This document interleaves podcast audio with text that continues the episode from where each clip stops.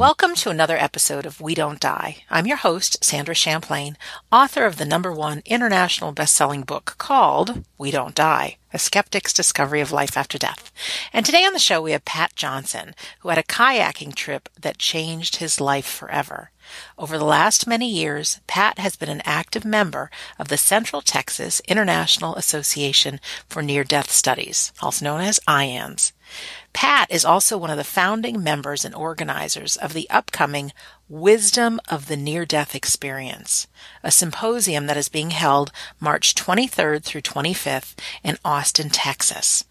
You can find out more, and I'm sure we're going to be talking about it on the show, at neardeathwisdom.com. Pat's passion and focus today is sharing the lessons he learned from his near death experience and showing that anyone can access these messages and make them a part of their lives. A warm welcome, I want to say, Pat Johnson. Welcome to We Don't Die Radio. Thanks, Sandra. Appreciate it. Uh, you're very kind. Oh, I'm thrilled that you're here. One of the things my listeners like most is guests that um, have had some near death experiences and might not have been pleasurable for you at the time, but I know that your words can really impact so many. So thank you for being our guest.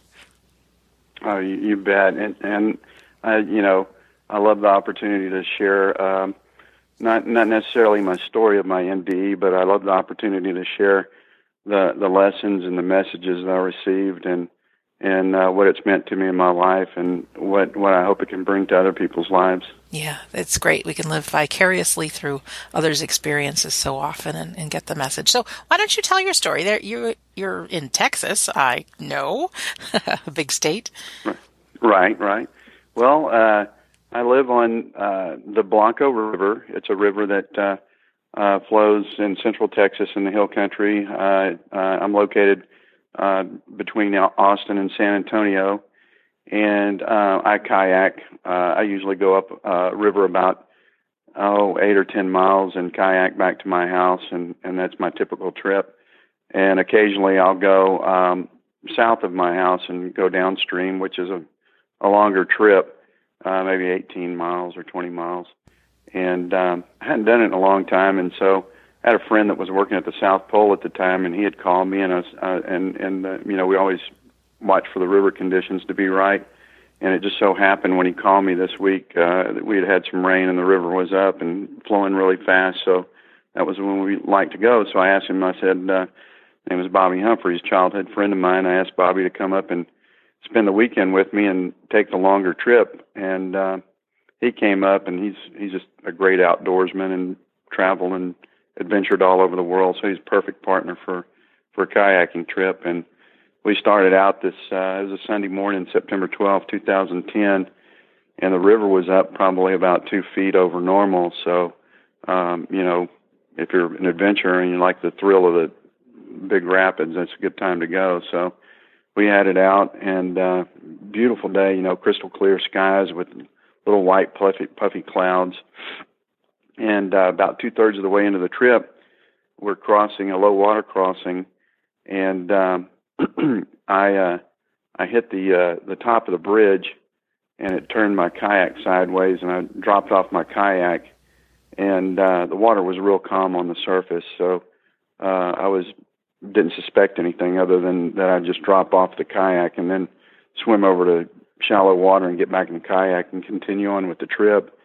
And uh, as I went into the water, I got about uh, not quite waist deep, and uh, it just felt like uh, the Jolly Green Giant had reached up and grabbed me by the ankles and yanked me under the water. And um, at this point, I knew I was getting sucked into something. Uh, a few years prior to this, I was in a uh, near a low water crossing, and there was a washout under the bridge that was a natural washout and I'd gotten a leg, my leg sucked into this washout, which was a small hole, and um, you know, I just bruised and scraped my leg, but uh, you know, no no damage. And but but I was aware of these washouts being under under these bridges, and so that's what I thought was happening. I thought I was getting washed into one of these these washouts, and um, there's nothing I could do. I mean, obviously, when when you got that much pull against you. You know, you can't swim against it or fight it. the only thing I could hope for was that my my feet would um, hit a s- solid surface, and I'd be able to pull my way out of it or walk my way out of it. Um, you know, since I'm at this point, I'm completely submerged underwater, mm-hmm. and um, about that time, I feel these bumps on the tops of my hands, and I recognize it immediately. I was being I was being uh, I'd been sucked into a corrugated pipe underneath this bridge that that I was unaware of it being there, and um, I was able to to push my hands up and push my feet down, and I was able to stop myself inside the pipe. And uh, I looked over my shoulder, and it was total darkness behind me. So, um, and and I'd grown up, uh, you know, shooting through these pipes as a kid and a teenager, and and uh, when we would do it, we'd typically run an inner tube through there, and we never went through a pipe that didn't have an airspace in it. And this one was completely submerged, but uh, what you'll find in some of these pipes is you'll find an obstruction from either rocks or or uh, metal post or branches, barbed wire, that sort of thing that gets sucked into these pipes and gets stuck in there. And so I knew that that if I let go and I went through the pipe and there was an obstruction on the other end, that you know that'd be it. You know that sure. I wouldn't be able to make it out. So um, I felt like my only hope was going forward the way I came in, and I was probably about uh, 10 or 12 feet into the pipe. And so uh, I just started pushing with everything I had. I was making these little tiny steps, probably two to four inches at a time. I was moving forward uh, because of the pressure on the water was, you know, was so, so strong against my body. And uh, as I'm in there, all of um, my instinct or all of my senses were were you know just heightened just incredibly. I could I felt like I could feel every drop of water going across my body. I felt like I could see every every little tiny speck of uh, d- dust or dirt that that passed by me in the water. Um, you know, I could hear every sound, and I just started pushing forward. And and you know, at that time, all I could think about was was just surviving, and I was thinking about my wife and kids, and I was praying, and that was it. You know, it's just just down to the very the the very most basic sure thoughts or the very most basic parts of your of your core and um you know so i'm pushing forward i make it to the end of the pipe the the bridge had about eight uh, about eight or ten inches of water across the top of it was flowing across the top of the bridge at the time and so i made it to the end of the pipe and i was able to get my hands on the outside of the pipe and i was trying to pull my, push myself out of the pipe, but at the at the front of the pipe, the water was stronger, and I couldn't get any part of my body. I couldn't get my head out. I couldn't get my shoulder out. Uh, the only thing I was able to get out of the pipe was just my arm, and so I'm trying to figure out, you know, what I need to do to to, you know, get myself out of that pipe. And about this time, uh, the pipe is probably three or four feet under the water and about this time, I see my friend Bobby, his hand reaching down through the water towards me. Uh, the water was was murky because it had been flooding that week, but it was it wasn't it wasn't totally uh, uh, you know it wasn't so dirty that you mm-hmm. couldn't see. There was probably there was probably about oh six feet of decent visibility and then cloudy visibility after that. Uh, so I reach up and I grab Bobby's hand and uh, I always tell people that when I grab Bobby's hand, there's there's nothing that replaces the feel of the touch of another human being. I mean, when I when I touched Bobby's hand, you know, just gave me hope, and it, um, you know, I knew I wasn't alone. And so he was on his hands and knees on top of the bridge, and hanging on with one hand, and on his knees and reaching down with the other hand. Grabbed his hand, and I thought, oh, this is all I need, you know, just that little extra pull, and I'm out of here.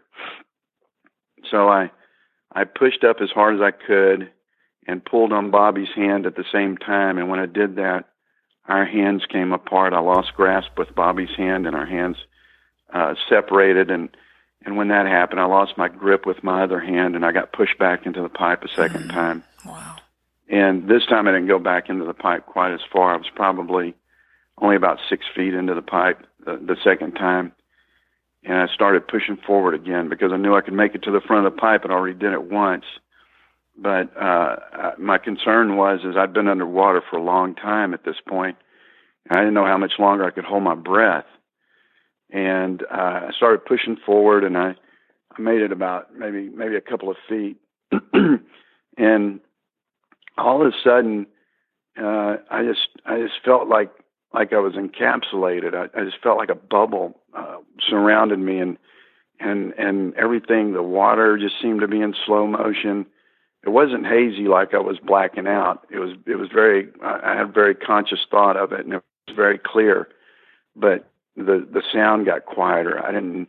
It's like I didn't even feel the water touching my skin, and just in that moment, I knew that everything was where it was supposed to be. Everything was right with the world, and there was nothing to worry about. That everything would be taken care of, and I just was overwhelmed with this sense of peace. And in just a moment, there was no fading. It was just a. It was just a. Uh, in a in an instant, like turning off a light switch, I went from conscious to unconscious as far as the physical part goes. Not not the not the not the spiritual or not the consciousness, but but the physical, uh, you know, body went unconscious. and when that happened, um, my immediate thought was, uh, well, first of all, I went to a different place, and the place that I went to, I felt like I was kind of in a uh, like a hallway, but not quite like a hallway. Some like like maybe a combination of a hallway and a and a cave because the floor uh, was like black marble. It was just like a shiny black black marble. And to the left of me and overhead of me, uh, there was a wall, but it was it was it was kind of rigid, uh, like you'd see on the wall of a cave. But it was it was it was soft. It was like covered with felt or velvet, but it was black, just black. And off to the right of me, it was just openness. It was uh, it was just like it was endless darkness, and, and it was it was such a darkness. It was a kind of darkness that you could stick your hand out to and and lose sight of your hand. It was that kind of dark. And in front of me, at a distance of, if I had to guess, it felt like it was maybe 60 or 70 yards in front of me. There was what what looked like a uh, blue stained glass window with a hole in it, but not a round hole. It was a hole, in, a hole like if somebody had thrown a rock through a piece of glass, and behind it was this bright, bright white light. It was a white light, and and it kind of had the it kind of looked like a kaleidoscope because the, it was it was dimming and and brightening, you know, and and and it was changing patterns a bit, and the and it and the the edges of the broken glass. It, it, that's the only way I can describe it had rays of light coming off of it, which were reflecting off the floor and shining on the walls. Mm. But my but my my immediate sense, this is what I saw. But my immediate sense was, is immediately I felt connected to an indescribable number of souls, and I don't know how how I know that. I just know it. And my first thought and my consciousness was the same there as it is here. And my first thought was is man, you got to be bad to not get to come here because I felt like I was where I was supposed to be, and I just knew there was multitudes of souls with me, and I, I, I didn't feel like I'd been that good a person, but I felt like I was there where you know where we're where we're supposed to go when we mm-hmm. leave this place. And the second the second thought that I had, or the second um, feeling that I got, or awareness that I got, was I felt like my kids and my wife would be walking. I felt like I could look over my shoulder. and My kids and my wife would be walking in right behind me. And I think that might be something to do with our distortion of time, you know, yeah. between here and there. But I, I've made, and, and I've thought about it many times, and I think maybe that's part of the peace that I had because sure. um, if I live, if I leave them 30, 40 years in terms of what we know as time on Earth, would maybe only be a like a snap of a fingers, you know, on the other side. I don't yes. know, but uh, that's what I that's what I felt. I felt no connection to my body. I just felt relax relaxation like I've never felt before. I had my consciousness and I, I was, and I had my awareness. But, you know, even as relaxed as we get here on earth, you know, we can still feel our clothes touching us or maybe even air touching us. But there, there was, it was just total relaxation with, with no hurts or aches or just no sense of a body. And I wanted to get towards, I wanted to get to the light. I was, I was wanting to get to the light as quick as I could, but I was being drawn to the light, just gradually drawn to the light, not at, not at my speed. It was just, uh, you know, and I'm sure most people uh, can relate to this. It's kind of like in a dream where, where you're being pulled along slowly and you don't have control of, of your movement, and that's what it was like.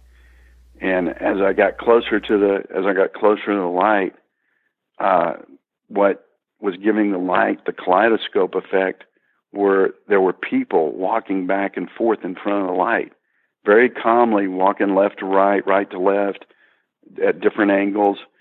And I was getting closer to them, but the light was so bright behind them, all I could see was silhouettes, and I could never recognize any of the people. I wanted to I wanted to see who they were, but I never got recognition of who they were. And as I approached the light and I got closer to the people, and I, you know, I felt this overwhelming love and and acceptance. I I woke up, and when I woke up, I was staring at the water, and, and it was I was I was on you know these rocks were below me, and there was a maybe four or five inches of water covering the rocks, and I was going towards the rocks and being pulled back away from the rocks. And the the, the first sense that I had when I came to was what had happened was is uh, when I lost consciousness, there wasn't anything in the pipe, and I got pushed out of the pipe and pushed down the river through the rapids. And my my friend was with me, was able to jump off the bridge and catch up to me about 75 yards down the down the river from the bridge, and he was able to pull me out of the rapids uh, into the shallow part of the water. And he didn't know how to do CPR, so he rolled me over on his on my stomach. And uh, he said when he got to me, my face was was a grayish purple, and my eyes were open, fixed, wide open, but you know I wasn't breathing. And when he got me to the shallow part of the water, he rolled me over on his on my stomach and he straddled me from behind and put his uh, arms around me about uh, my lower part of my chest and the upper part of my stomach, and he just started raising me up and down, and uh, that's all he knew to do. Mm-hmm. And uh, and, and he was in shock at the time, and um, it it worked. It it it worked. You know, it it it uh, worked as far as um, you know the act of a C, of doing CPR. Yes. So it, it resuscitated me. That's the word I'm looking for. resuscitated me. And so when I came to, he's pulling me up and down. Immediately again, the first thing I feel is the touch of his hands around me, and his arms around me. That's the first thing that I sensed. It's same same as as when he touched my hand when mm-hmm. I was in that mm-hmm. pipe. Nothing replaces the touch of another human being. And the next sense that I felt was the air touching my face. That I, I just, I could feel it just talking to describing it right now. I can, I can feel it like it was just happened a minute ago. This nice, cool breeze touching my skin, and uh, then I realized, you know, what was going on, and I pulled my knees up under me, and I put, pulled my hands up under me to to steady myself. And when I did that, it took the the pressure off of uh, Bobby's arms and hands and uh, and he just rolled me over and he grabbed me and started hugging me and kissing me and telling me he loved me. And then he started yelling and screaming at me and cussing me out. And this went back and forth you know for three or four minutes before he could settle himself down. And he was crying. Sure. And uh he was he was actually in worse shape than I was in. He was he was he was in shock. And and that's been a few years back. And to this day it's hard for him to talk about mm-hmm. it but um, you know, he Scary. felt like he, he was. Yeah, he felt like he was going to be um, coming back to my house and having to give my wife the news that I died that day, and that's all he could think about when he was trying to resuscitate me. So, anyway, it's very traumatic for for him. Sure. And uh, you know, and, and we're very we've been very close our whole lives, but we're even closer now.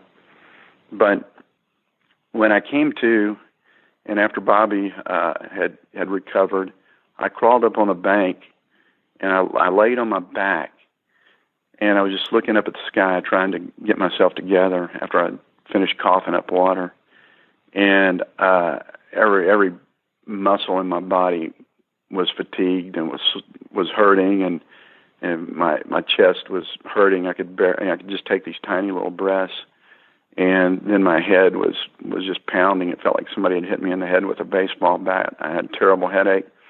But i remember laying there on my back and looking up at the sky.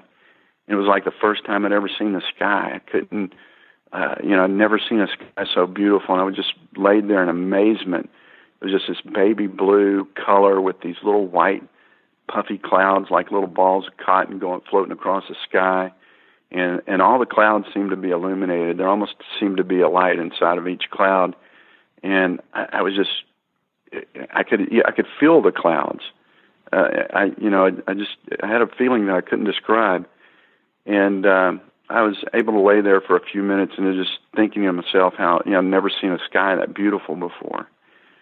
And uh after five or ten minutes, I, I had to get myself back together because we're out in the middle of nowhere, and we're an hour and forty-five minute float still away from from a vehicle, and uh, you know there's no roads. It's it's out oh you know it's gosh. just out in the middle of nowhere, and there's no houses, nothing. So I have to get back in the kayak and continue on with the trip, and uh, I'd lost my paddle, and so the fortunately these paddles that you kayak with, they they come apart in the middle. So we took Bobby's paddle and and uh, he took half of it and I took half of it, and we continued on and um, we finally ran across my paddle. You know, not not long after we got started, but um, one of the turning points for me, or maybe the turning point for me, was um, probably about 20 minutes downriver. I'm trying to take all this in and as I'm going down the river, uh, you know, just the strangest things are happening to me. I, I felt like I could feel the trees. I felt like they were, I could, I, I felt like they were a part of me. I felt like the the rocks, the grass, everything. I could just feel, I just felt connected to to everything that that was around me. And um, about 20 minutes into the into the uh, float, uh, you know, after after this had happened, um, this white egret uh, flew from the in front of us from the left side of the river over to the right side of the river and landed in this big cypress tree. And it looked like it was it was illuminated. It looked like it had a uh, a haze around it that was that was that had light attached to it, and and it landed in that tree and just sat there.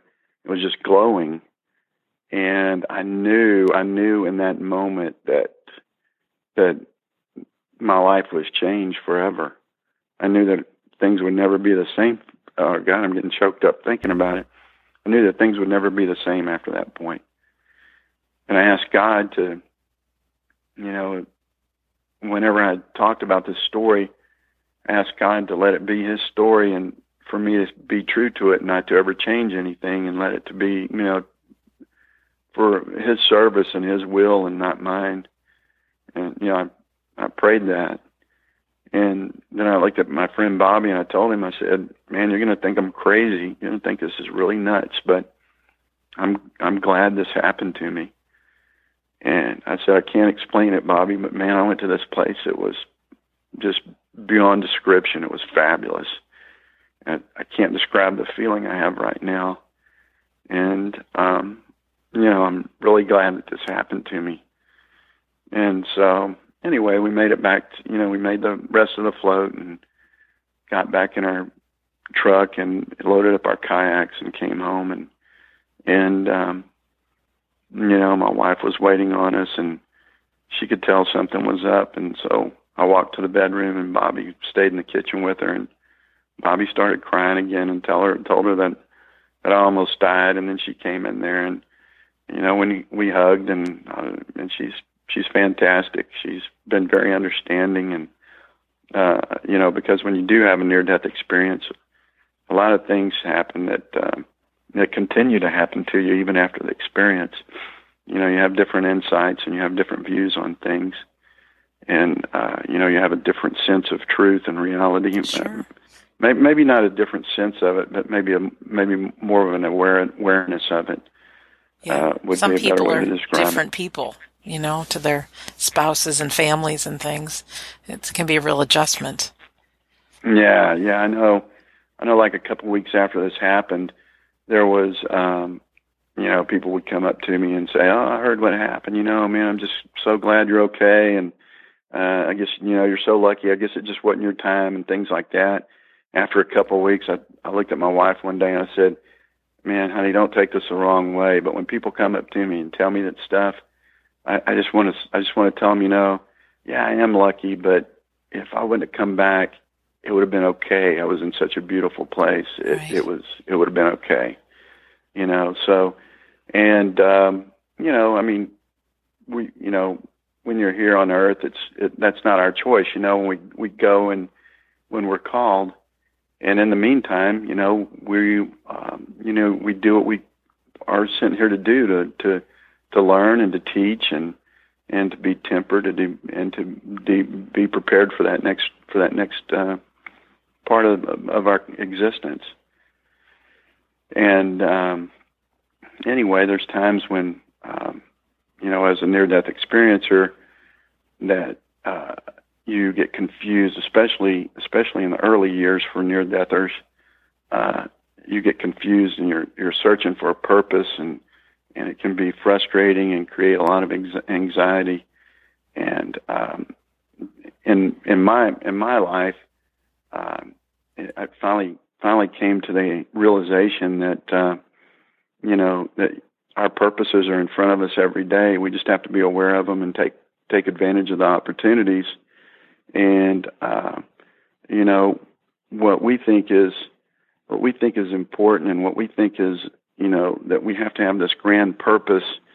You know, uh, saving a starving nation or curing cancer or something like that.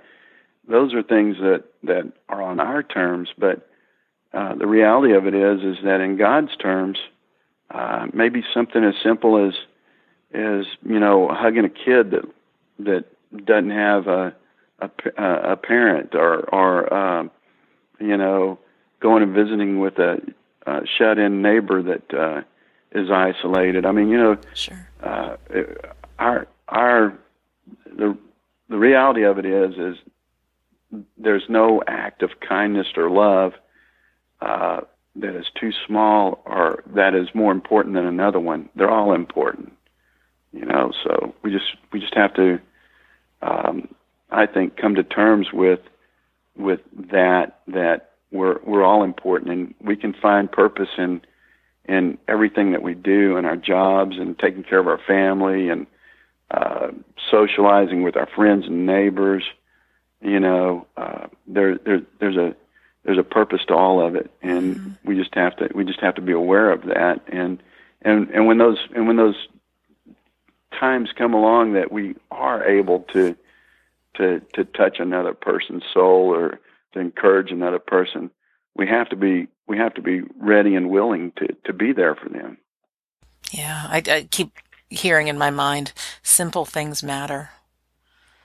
They absolutely they absolutely do, and and simple things are not simple things. Mm-mm. You don't you don't know where it ends. I mean, you know, you could, um, you know, you could encourage in a small way. Just give give somebody a, uh, you know, a loving touch or a sign that you see them and they're valued, and they can take that and pass that on to another person and pass it on to another person, or they can hold it the rest of their life and and and and um, you know use it for motivation and inspiration to to do to do good things as long as they're here on earth. And you don't know where that's going to take them or where that where that where that act that you think is simple or small Right. will end up It can have know a ripple effect on many, many other people.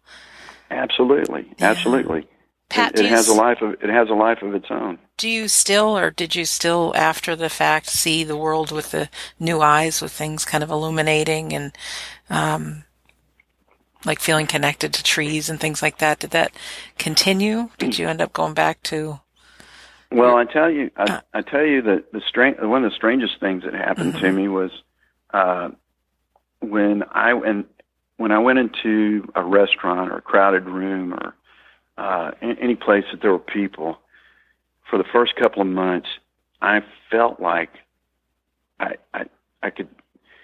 It wasn't that I visibly saw their souls, but people's souls, people that were around me, their souls were almost tangible to me. I felt like I could reach out and and actually grasp your soul. It was I I, I don't I just had a sense of everybody's inner soul that was around me. Um, Incredible. The level of noise mm-hmm. was reduced, and I could I could distinguish multiple conversations at one time. Um, I I could see, and what was what was really neat about it too is when I when I had that sense that I could see and feel people's souls. Uh, it took all the judgment away from from the way I looked at people. I I I, I was able to look at people the way God looks at people, the way He values people. It's for their soul. It has nothing to do with how smart they are, what how they pretty like. they are, yeah. what clothes they have on, what their job is, their education, nothing. We're in the sense that I got was that in God's book, everybody is important and he desperately wants everybody. And and so it almost got to be a joke to me. I would see somebody pull up in a in a big four wheel drive jacked up truck and strut out of it and I would just snicker. And I would see some little old lady shuffling down the street that that may be considered uh, low on social status, mm-hmm.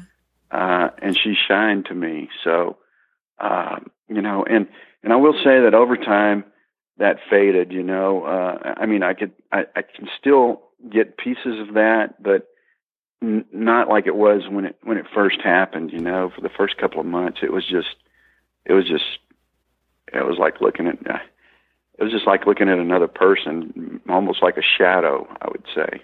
It's so when I would see somebody cool. Just uh, thinking of you know, I always end this show saying that we're souls having a human experience, but I think one of the deals with being human is that we don't remember who we really are, and that experience to you, it just like you came back being that soul. So you're recognizing other souls, you're seeing the beauty, you're seeing the uh, egret illuminated, being one with the clouds and the trees, and you know that's all available, well, I think, to all of us. Yeah, and the, and you know the messages, the messages, the messages that stuck with me. Uh, first and foremost, uh, I had this message that we're overthinking things. Just love God and love each other, and everything is going to take care of itself. It was that simple. It was that simple. It wasn't this long, drawn out, you know, floating through the stars through the ages or anything like that. it was just like it was just like you're overthinking. Th- not you're overthinking things. It was we're overthinking right. things. Love God, love each other, and everything else will take care of itself. One of the other insights that that was just almost as strong was the connectedness. And when you're talking about, you know, we don't see our, our souls while we're here on earth, I got this overwhelming sense that, and, and I could see it when I could see the souls, is that we're all interconnected. And uh, I was talking about it to this this one lady that was in our uh, near death support group, and she was an elderly lady that had had an, an NDE back in the I think in the late fifties. And I I described that to her, and she just kind of chuckled and she said, "Yeah, it's like that rug right there on the floor." That rug is that rug is is an individual rug, but it's made up of thousands of threads. The threads are all bound together, but they each individually keep their identity. But they're all bound together to make up the rug. Oh, that's great. And that's the way our souls are. We're all we're all touching each other and we don't see it. That's why it's so important to realize you know, your actions towards people the way you the way you react or the way you treat one person affects affects everybody. It ripples through it ripples through the souls and it touches all of us, negative or positive. So when you when you do something to make somebody feel better, it may it can make lots of people feel better. If you do something to make somebody feel bad, it can make it can make other people feel bad. You're not just affecting that one person.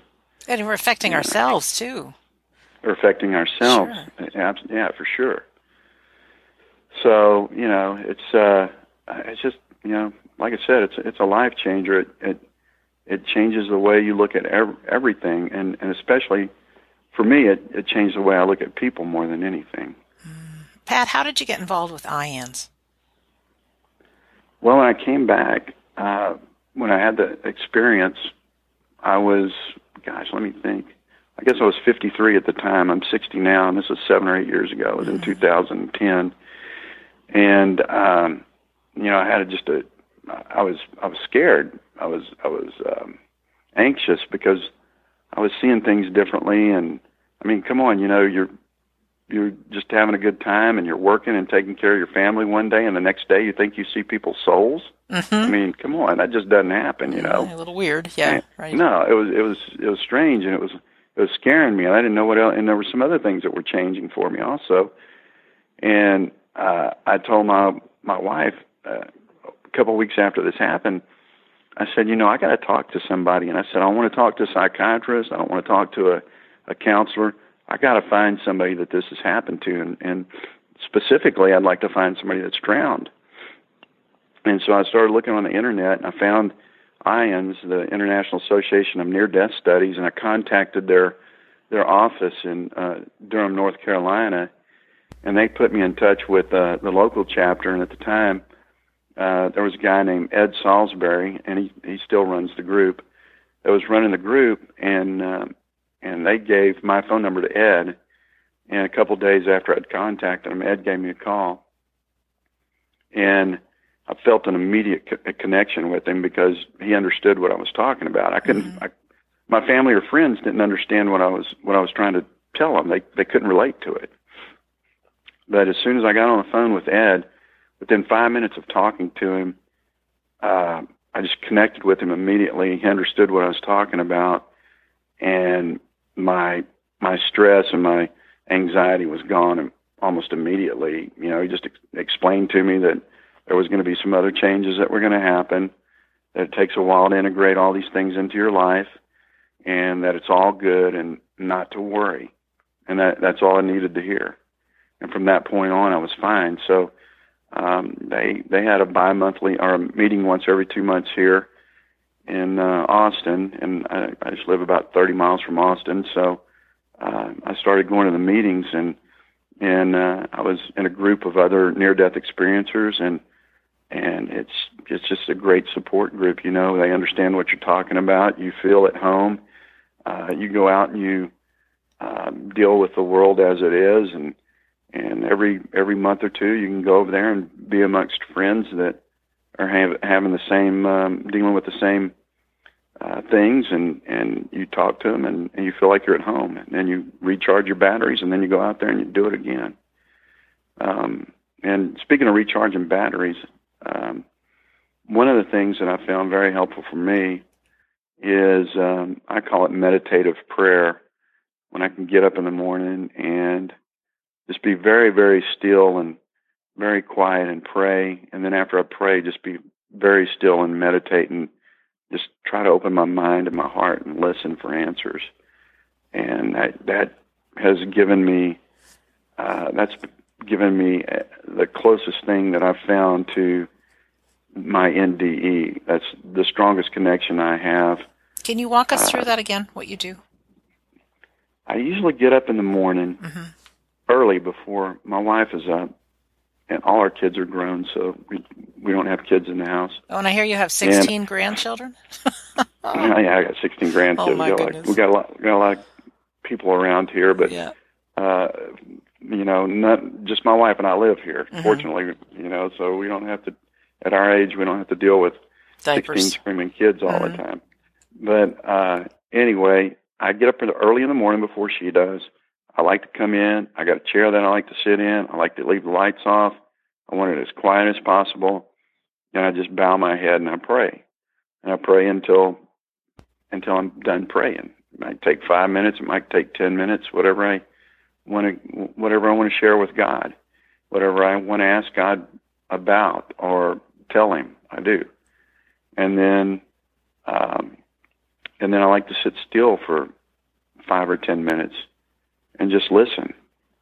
And it's amazing to me how often, when there's something that's troubling me, that it's you know, and I don't hear a voice. It's you know, people say, "Oh, God spoke to me." I've never heard a voice. Even in my ND, I didn't hear a voice. Mm-hmm. You just know, and you know, and and um, answers come sometimes, and sometimes they don't come, but it always puts me at peace. So maybe that is the answer. Maybe just the peace is the answer. And that just know? knowing, yeah. Yeah, and it's just just the stillness of it.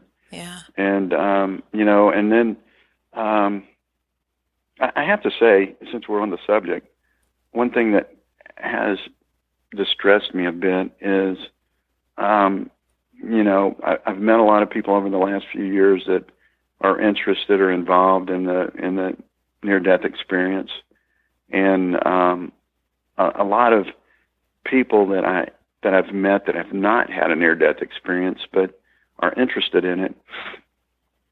There seems to be, uh, you know, they they read a lot, they theorize a lot, they're looking for answers, scientific proof, and um, you know they talk about it a lot. And, and I think all those things are great. I think you know, in my opinion, you know, your your prayer is part of your spiritual life. Your your study and your and your search is part of your spiritual life. But one thing that I that I see that's uh, and I think it's the third leg of it is is just is just living going out in the world and living mm-hmm. and and sharing and serving and loving and being loved you know the contact with other people and sometimes i see uh, the nde movement with a lot of study and research and and reading and writing and contemplation but um, i i think we also have to we also have to take the lessons that we learned from the NDE and act on them also. I don't think, you know, when we talk about unconditional love and, and we talk about, uh, you know, the love that we felt on the other side, I think that, that we're, we have to share that love. And I think, I think the love can be dead if we're not, if we're, we're not touching people with it and we're not sharing it with people. Mm-hmm. And when I say sharing it with people, I mean actively getting out in your community and your, in your environment, wherever you might live and, and, and, you know, giving that word of encouragement to somebody that that that's down on their luck or is having a troubled time, you know, uh, sharing a laugh with somebody, uh, you know, going stopping by and visiting somebody that you hadn't seen in a while. You know, I, I think the I think we learn from each other and we're teaching each other, and that is part of the that's part of the journey that that that sometimes we don't get involved with as much as we should. Uh, you know, uh, where we where we help each other and others help us. You know, and yeah. and on a on a personal level. I, I agree with oh. you. I've heard it said in so many different ways that service is the coin of spirit. You know, just any act of making a difference for another person means more and, and I, than anything. I, I, yeah, yeah, I agree, and I and I think we underestimate ourselves in that respect. I think I think just acknowledging somebody, just saying I see you, you mm-hmm. know, you're valued, you know, and and there's many different ways that you can do that. You know, just a just a kind smile, a thank you. Uh, let me get that door for you.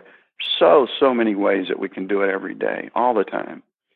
You know, and and those are the things that that lift our spirits and and, and we can give it for free it doesn't cost us anything we you know we can every time practically any time you turn around you can you can make a po- you can have a positive effect sure, on someone sure. on somebody back to simple things matter i'm not going to write that book but i just think not, i mean the, the, the tiniest things can just make the biggest impact Oh.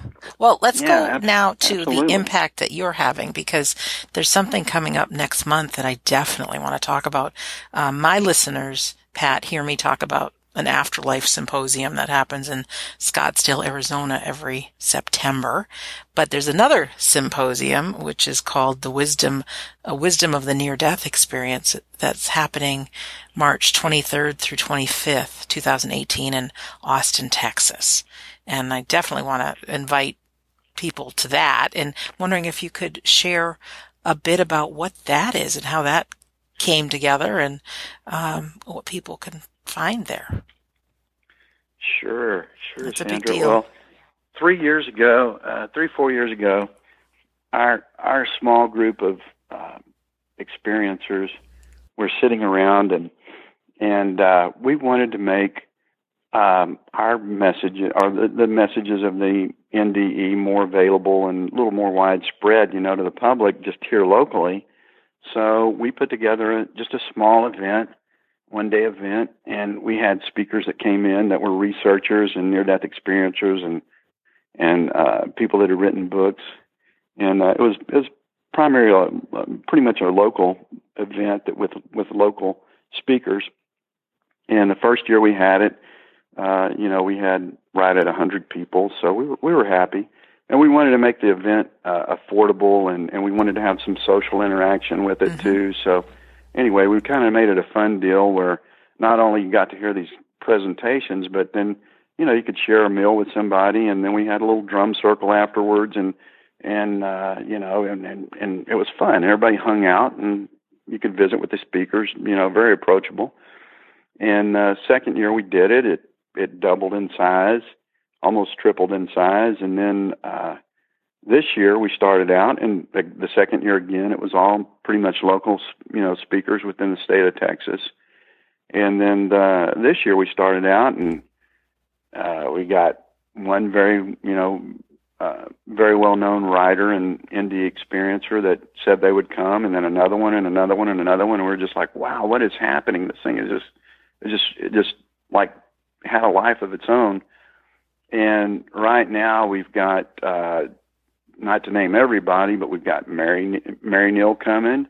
We've got Howard Storm, Jeff Olson, uh, Crystal McVea, Jeffrey Long, uh, Curtis Childs from the Swedenborg Great. Foundation. Yes. These are great I, I think people. I think I, I think we've got 14 speakers now. The 14 speakers, uh, Pam Kircher is MD. yes. Uh, 14 of them, uh, three of them are medical doctors, of which two of them have had near-death experiences. We've got, uh, I think, eight of the 14 speakers are, eight or nine of the 14 speakers are uh, near-death experiencers themselves. Uh, six of the six of the speakers this year have have been on the best-selling on the New York Times best-selling list. Uh, you know, and then we've got um, four, uh, no, three or four hospice experts. We got three or four experts that are uh, research experts in uh, in the field of NDEs, and uh, it starts on a Friday afternoon at two o'clock, and we've got um, social mixer in the evening, and then a couple of speakers, Howard Storm and Mary Neal, on that Friday night. And um, that goes on until about nine o'clock at night, and then on Saturday we start back up at eight, and we go through uh, six o'clock that evening, and then we have another social get together after that. And then Sunday we go through uh, noon with the presentations, and we've got a couple of workshops on that Sunday afternoon. But it's a combination of of presentations and workshops. So you can buy a ticket to the to the all through the three day event, and you get into the you know you get lunch and breakfast and and Oh, you get that's to go nice. to social yeah you get to go to social events and uh, you get to go to all the presentations. And for people that can't come to the to the full weekend, or the price might be a little bit high, we've got individual workshops, and those range in price anywhere from uh, twenty to seventy dollars, and most of the workshops are thirty or thirty-five dollars. That's great. Excuse me, Yeah. but they're very affordable. That's great. and um, yeah, and we'll have book signings there. We'll have vendor tables there, um, and it, it's it's a it's just a feel good event. You know, people come, they hear these stories, they they you know they see that they have access to they have access. The NDE the people that are having the NDEs, they're not coming back with anything new. I mean, all this stuff's been around for since the beginning of time. You know, you know, loving your neighbor and forgiveness and acceptance and connectedness and service. All these things are old messages. The the NDE just brings a a, a new awareness to it, and and you know the speakers share those messages. They share how they've integrated these things into Yes. their lives, and and it, and it's for the general public to see how anybody, any one of us, can can uh, integrate these things into our lives and make them a part of our lives and improve your life and improve the lives of the people around you. It's it's it's a it's an uplifting man, uh, you know message for for humanity. Right. And I it's interesting because I've been to several different things that are afterlife related and I have left there with some of the best friends that I have in life. You get like-minded people interested in the same thing and you just never know. I mean, I encourage people to if you're traveling single, still go if you don't have anybody that'll travel with you. Um, you know that you you just never know who's sitting at your left or your right or your breakfast table or your lunch table. It's amazing, and I know. No, Yeah, we're we're an interesting group. The those of us that love um, the stories and the research on the hereafter, near death experiences, afterlife, and things, because I think, like you, hearing these messages, learning these things, they help us live a fuller life, a life of service, a life of making a difference, or you know these simple things that matter. Whatever those little things are, it, it makes a difference, but it gives us value to our life. Yes, and the message is for all of us, Mhm. for everybody. It's not. It doesn't exclu- exclude one single person walking the face of this earth. Right. This is all. This is all about love and togetherness and connectedness, and and and what we can do for each other. You know, how could how could anybody not want to live that life? Yeah. And I think too, Pat, you know, there's different, there's so many different stories that have happened that I've heard. I've interviewed a lot of people that have had the near death experiences and they're different stories with a lot of common themes. But, you know, some people, you, you know, you might have seen the light through the glass and the souls and some people have seen deceased loved ones. And I mean, different, there's so many, I think, you know, not any human being, um, I mean, there's many different experiences as there are probably people living this this earth, um, but each one of them matters, and you can be so inspired about us being souls, having a human experience about what our life is for, and also have the comfort that this life is just part of a, a much bigger whole. Yeah, and, and I think I think things like like the the symposium, they I mean we we know the lessons, we know the messages. Everybody knows. Most most of your major religions are based on Mhm. on on these on these themes, but when you uh, experience it with other people, or you know something like the symposium, it inspires you. It makes you more aware of them, and it and it it takes it from you know it helps you take it from a thought a, a thought or a, or a feeling and and it gives it legs and feet it it inspires you to to make it active in your life you know Right, right. and and uh and we need that from each other you know we need to inspire each other and uh, uh that's the that's the fuel that we need to run on you know I do. so it, it's uh, yeah, yeah. Like you said, when you go to one of these events, uh, you're surrounded by like-minded people that Sure. want to make things better, and it's a battery recharge. You go out the next day Absolutely. to work with a with a little pep in your step, and and it, and it's it's inspirational to the people that you run into after that. And you know, I've I've had some people that went to the well, one guy in particular that was there last year at the event, and uh, and he has a blog on the internet, and uh, he said it changed his life. Yes.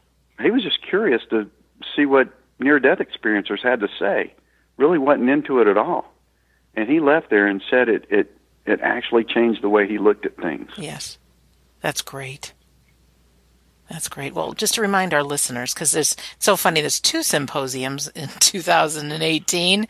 Um, there's the Afterlife Symposium, September in Scottsdale, which is afterlifesymposium.org. But what we're talking about is the Wisdom of the Near Death Experience, which is held at the Omni Austin Hotel, South Park. Correct? Yes. Yes, yes. I'm and reading uh, about it. Texas Symposium. a little confusing on the website. The event is called Wisdom of the Near Death Experience. Mm-hmm. Website to go to get information off the website. It's neardeathwisdom.com. Near, neardeathwisdom.com. Yeah, and if you are sitting at home, a listener, uh, and this appeals to you, I mean, if I had those dates free, I'd be there in a heartbeat. Maybe next year, um, but this is March 23rd, 24th, 25th in Austin, Texas. Just an airplane ride or a drive away. But if it, this is something that sounds interesting to you, I tell you, and this, I'm talking to the listener here, there are times that I've had doubts about things to do, and then sometimes I just go for it, right? I don't know how it's all going to work out, but I book a ticket and just go for it. And just the right things fall into place that I know I was meant to be there. So this might be, might be something for you. Um, I'm really thrilled, and I am going to be talking to a few other of the speakers coming up on future interviews, Pat, uh, which I'm really excited because several of the people speaking at the um, at the Wisdom of the Near Death Experience Symposium I've met on my show, and I'm really excited to to speak to some of the others. So I want to thank you, Pat Johnson, for being our guest today.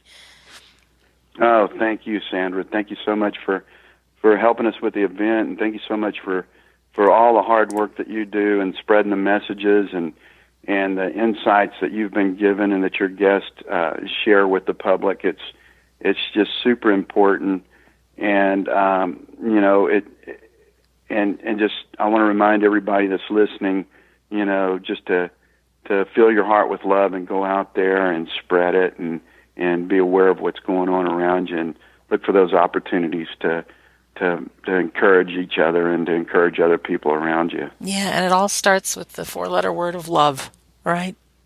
Love. That's it. That's right. And we got to give legs and feet to it. We got to be out there touching and hugging and patting each other on the back and and and um, doing what we have to do to to to uh, lift people up and and to the, the the glowing spirits that that we all want to be. Mm. And speaking of lifting people up, I just a shout out to your friend Bobby who lifted you up and um, brought you back, and just what a wonderful friend you have.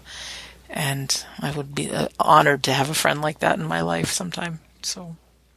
No, he is. He's, he's out there. He's, yeah, he's a lifesaver in more ways than one. Mm-hmm. Okay. Well, then in closing, uh, once again to our listener, we've been talking to Pat jo- Johnson, and we want to invite you to the Omni Austin Hotel South Park, March 23rd, 24th, 25th in uh, Austin, Texas. And you can find out more at neardeathwisdom.com. As always, our home base for this radio show is we don't die radio.com, where you can find now 230 episodes that will make a difference in your life, convince you that the afterlife is real and that your life is important. Uh, also, you can sign up for my Insiders Club and get a, a, healing audio called How to Survive Grief. I've got a PDF file called My 19 Reasons to Believe in the Afterlife, and it says receive a few chapters of my book, We Don't Die, but our secret is it's the whole book. I give you everything I've got so that you know that you are special and your life matters. So in closing, my name is Sandra Champlain and I am so lucky I get to be your host on We Don't Die Radio. And like I said earlier, I do believe that life is an education for the soul and that your life here on earth is important. So a really warm thank you to Pat Johnson. Thank you to you for listening and we'll see you soon.